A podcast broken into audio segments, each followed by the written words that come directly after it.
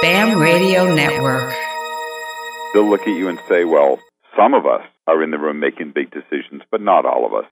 In any group like that, there are people who are more powerful, who have more influence, who have more say than other folks around the table. The leader has to be careful about whom they look to for outside advice. If it's somebody who has a financial interest that's different from the organizations, I would say that as much as the leader may trust and want the advice of that individual, they should not look for that. Hello, welcome to Heart to Heart Conversations on Leadership, your guide to making a difference. I'm Holly Elisa Bruno. Who do you include in your kitchen cabinet of trusted advisors? How about your critics? Do they have a seat? We all know the adage, keep your friends close and your enemies closer, but are we also listening to those hidden opinion influencers on our staff and beyond our staff? The individuals and groups who can and should affect decisions. Can you identify who these people are? And would you invite them to sit at your table, even though they're not your direct reports? Bob Frisch, author of How Great Leaders Structure and Manage the Teams Around Them, has insights for us on building a better kitchen cabinet. Welcome, Bob and David. Bob, what's the assumption most leaders make about who should be their top advisors? And in the process, can you define for us kitchen cabinet so we're all clear on what you mean? Sure. Well, the name of the book is Who's in the Room. And it really does try to address this question of who do leaders have around them when they're making the big decisions. And usually there's two answers to the question. There's the official reality of what an org chart says. And then there's the reality that we all know, which is they tend to have a small group of people around them. Time after time, they're trusted confidants, two, three, four people, who tend to be the people around the leader when they make the big decisions, regardless of what the organization chart says. And that phrase kitchen cabinet actually comes from long ago from Andrew Jackson's presidency when he had the formal cabinet called the parlor cabinet, the living room cabinet, and the kitchen cabinet, the small group of cronies who met in back in the smoke filled room. So, Bob, a lot of people are going to assume that their key advisors need to be their direct reports, that management team that sometimes they've been able to select and, and groom. What's the problem with that assumption?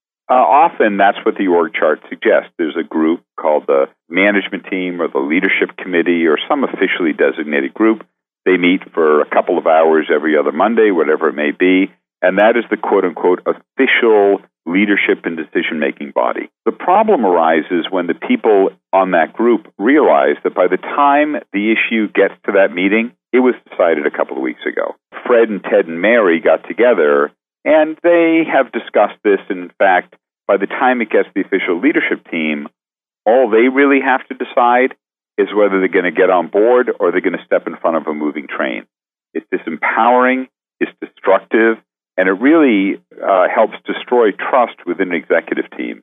Can we step back a minute, though, Bob, particularly for education leaders? Could you help us look at what standards we need to use to determine who should be in our kitchen cabinet? You know, the easiest thing to do is to have the people that you're most comfortable with, and to really only have the people you're most comfortable with.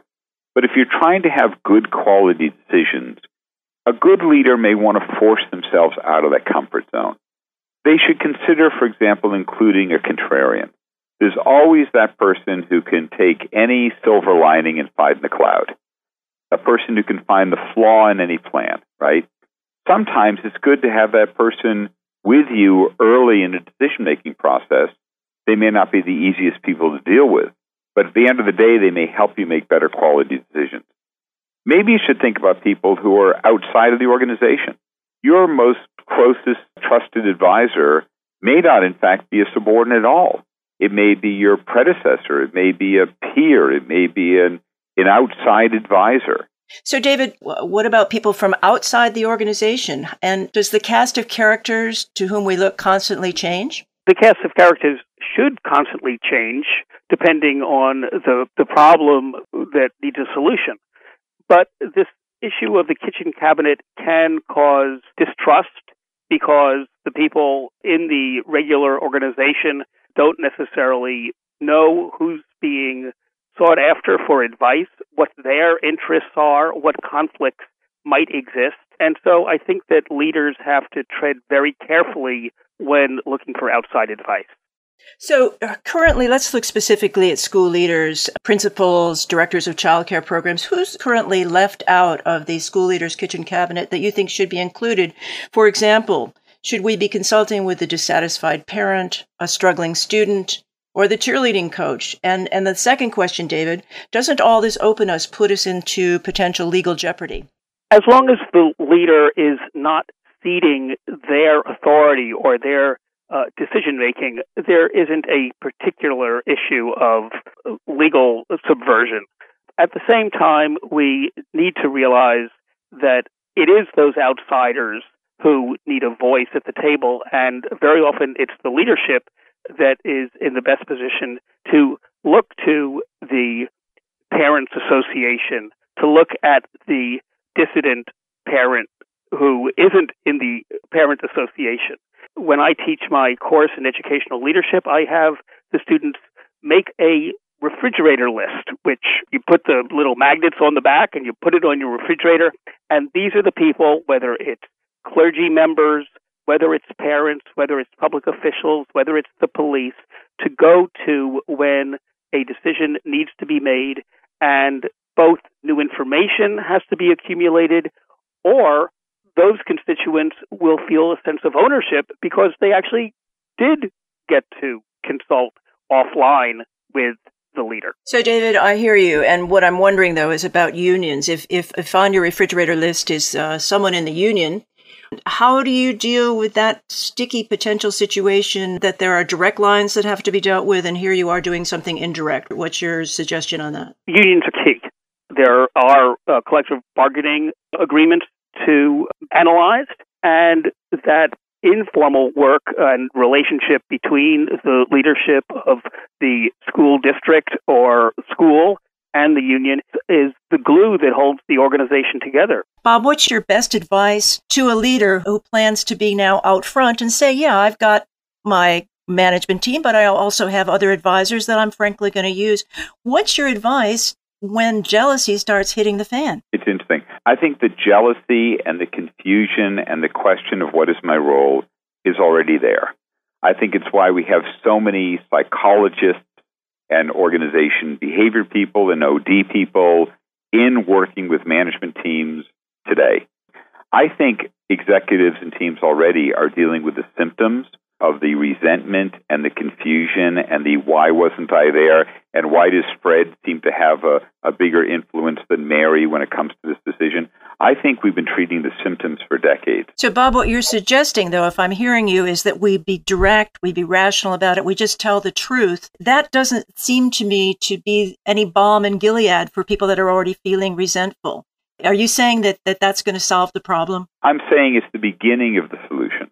I'm saying confronting the reality of where am I in the decision loop. Let me give you an example, if I may.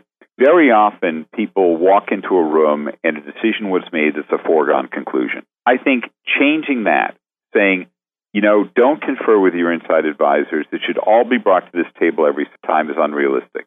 I think what you could say is, you know, if you and Fred and Mary were going to talk about this and make the decision, I wish you had solicited my opinion beforehand instead of coming to me with a done deal afterwards. I think the fact that you recognize what's happening can actually help open up the channels where people can have more input and more influence over the way things happen.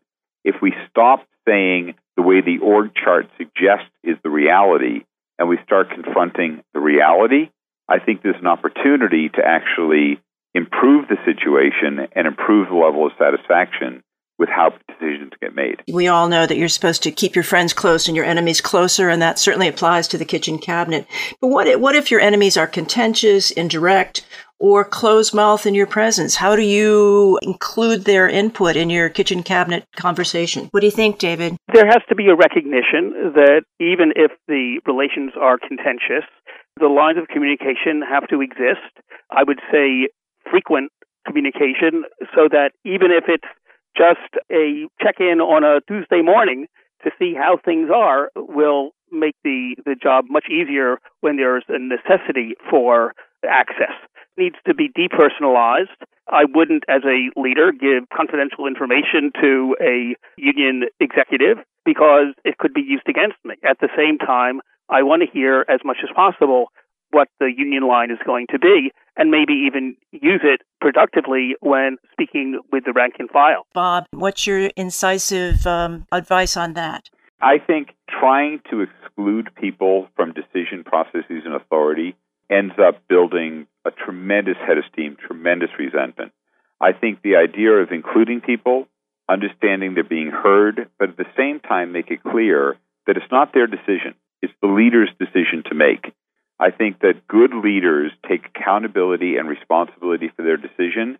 And once they really feel grounded in that, they actually open themselves up to listen more to the opinions of others because they know at the end of the day that they're going to have the backbone to stand by those decisions. Bob, my last question to you is this.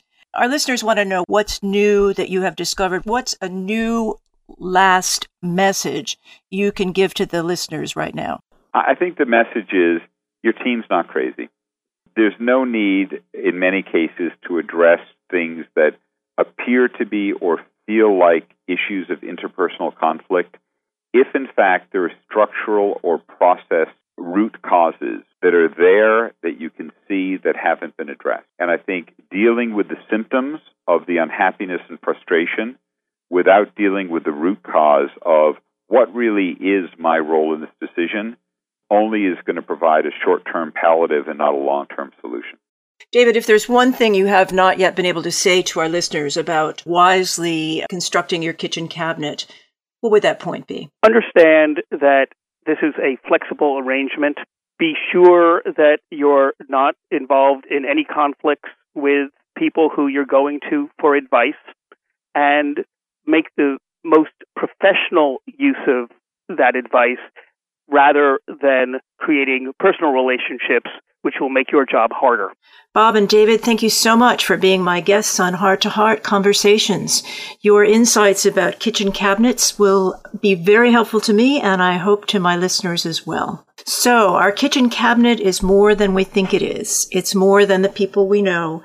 It's the people that we don't know but need to know. Or it's the people that we might not exactly like to have on our cabinets, but they should be there. So listening to Bob and this look at kitchen cabinets, here's my thought, and I invite you to think what your change is that you might need to make. I'm thinking, you know what? You are my kitchen cabinet. You are the person that can tell me best what's working, what isn't working, what else you'd like to hear us talk about on Heart to Heart, and just tell me the truth about what you think. Let me know what you'd like to hear about in the future, what you haven't or have liked from the past, and where we need to go. So I'm officially appointing you right now as my kitchen cabinet member. Please contact me, give me feedback, give me advice, give me your thoughts, either positive, negative, any place in between. I'm at hollyalisabruno.com or BAM Radio Network. Get in touch and I'll be listening. Thanks. You've been listening to Heart to Heart Conversations on Leadership. I'm Holly Elisa Bruno. Thanks for listening. This program is produced by Jack Street Media as part of the Affiliate Nanocasting Network. Thanks for listening.